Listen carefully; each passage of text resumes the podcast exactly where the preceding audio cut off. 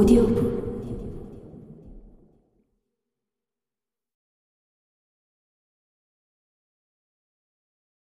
비스켓의 모양은 여러 종류인데 목공에서 쓰는 비스켓은 타원형이다. 나무의 두 결합면에 직경이 작은 톱날을 돌리면 톱날 두께만한 반달 모양이 생긴다. 양쪽에 같은 모양으로 생기니 이 사이에 풀칠을 하고 타원 모양의 비스켓을 끼워 넣어 결합하는 것이다. 나무를 압축해서 만든 이 비스켓은 풀을 머금으면 부풀어 올라서 홈을 꽉 채우며 양쪽 면을 단단하게 잡아준다. 비스켓만 해도 아주 훌륭한 공구인데 여기에 도미노라는 새로운 공구가 추가된다. 말 그대로 쓰러뜨리는 것에 희열을 느끼는 그 도미노이다. 결합할 나무 사이에 끼우는 나무가 도미노처럼 생겼다 해서 이런 이름이 붙었다. 목심은 쉽게 구멍을 뚫어 결합할 수 있지만 원형이라 하나만 끼우면 빙빙 돌 수 있다. 비스켓은 납작한 타원이 끼워지니 돌지는 않지만 접합면이 비스켓의 직경만큼 돼야 해서 좁은 접합면에는 적용할 수 없다. 폭이 넓고 도톰하고 길이도 얼마든지 조절할 수 있는 도미노는 이런 단점을 모두 극복한 획기적인 공구이다. 요즘에도 이상에서 열거한 방법이 모두 쓰인다. 도미노는 조금 고가이기는 하지만 편리성과 내구성 때문에 많이 사용하고 있다. 그런데 이상의 방법에는 한 가지 공통점이 있다. 다른 재료가 나무와 나무를 이어준다는 것이다. 풀칠이야 그렇다 쳐도 못, 나사못, 목심, 비스켓, 도미노 등 본래의 나무가 아닌 다른 무엇이 둘을 연결해 준다는 것이다. 그리고 이렇게 결합된 후에는 그것들의 힘으로 버티게 된다.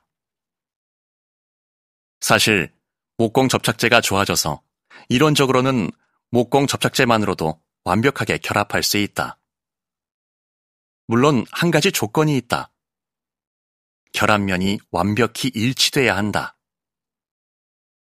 틀어짐이 없는 평행한 두 면이 만나고 그 사이에 접착제가 채워지면 결합된 두 면은 마치 한 면이었던 것처럼 결합된다. 접착제를 만드는 회사에서는 이렇게 결합된 면이 나무 본래 조직보다 더 강하다고 이야기하기도 한다. 이것을 사람 사이의 관계에 대입해 본다. 모두가 남이지만 하나로 결합되어야 할 관계들이 있다. 세상에 태어나자마자 맺어지는 부모, 자식, 형제의 관계가 그렇다. 그리고 선택을 통해서 맺어지는 부부, 친구, 동료 등의 관계도 있다.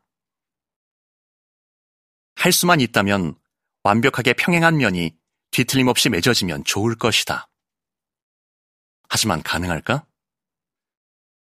부모, 형제는 본래부터 잘 맞는 구석이 있고 안 맞더라도 끊을 수 없는 관계이지만 다른 관계는 그렇지 않다.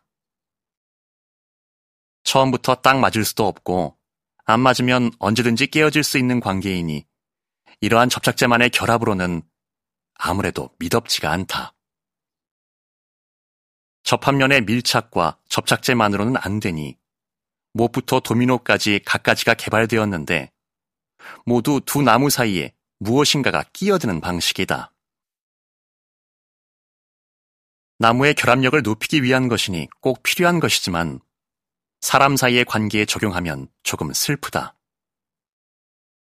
사랑하는 사람끼리 서로의 힘이 아닌 다른 힘에 기대야 하니 그렇다. 돈, 권력, 명예 등등에 이끌려 맺게 된 관계는 말할 것도 없다. 죽고 못 살아 결혼을 한 뒤 그 사랑이 식은 후는 자식 때문에 산다고 하는 사람들도 많은데 그것도 그리 행복한 일은 아니다. 둘 사이의 사랑에 다른 무엇이 끼어들어야 하는 것은 결코 아름답지는 않다. 목수들은 이런 문제를 아주 오래전에 해결했다. 장부가 그 해결책이다. 나무와 나무가 결합될 때 한쪽을 일정한 모양으로 만들고 다른 쪽에 그것이 딱 들어갈 수 있도록 홈을 파준다.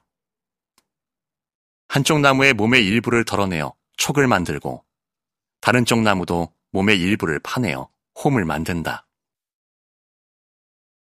여기에 풀칠을 하여 결합시키면 웬만해서는 그 결합이 풀어지지 않는다. 온도나 습도에 의해 수축 팽창이 일어나더라도 제 몸의 변환이 서로 그 변화를 충분히 수용해 준다. 오래전 초등학교에 있었던 투박한 의자들이 이러한 방식으로 만들어져 우리들의 기억만큼이나 오래오래 쓰일 수 있었다. 이 결합법의 가장 중요한 특징은 자기 몸의 일부를 덜어내어 다른 쪽에 맞춘다는 것이다.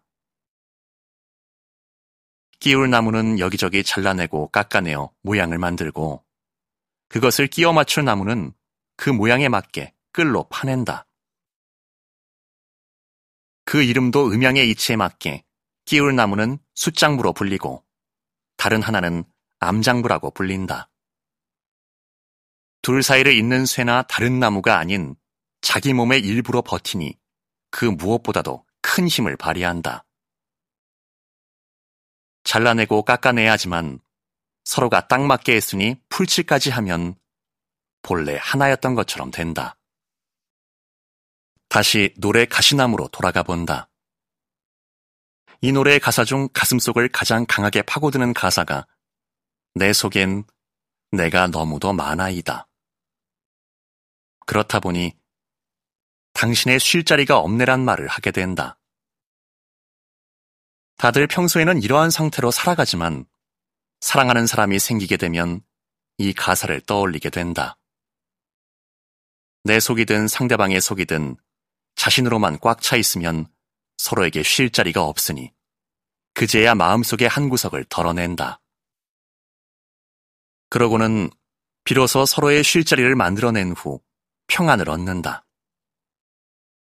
이러한 사랑법을 장부의 사랑법이라 이름을 붙여본다. 덜어내고 파낸 후에 비로소 딱 맞아떨어지게 되는 장부 결합처럼 나를 덜어내어 상대방의 쉴 자리를 마련해 주어야 비로소 하나가 되는 그런 사랑법이라 정의를 해본다. 못은 스스로 빠지는 경우가 많고 나사못은 나무에 변형이 일어나면 그 힘을 잃는다. 목심, 비스켓, 도미노는 나름대로 장점이 있지만 단점도 분명하다. 그리고 비싸기도 하다. 하지만 가장 원시적인 결합, 톱과 끌만 있으면 가공이 가능한 결합인 장부는 일부러 부수지만 않으면 영원히 그 모습을 유지하면서 끝까지 함께한다. 세월이 흘러 삭더라도 어쩌다가 불에 던져져도 같이 쓰러진다.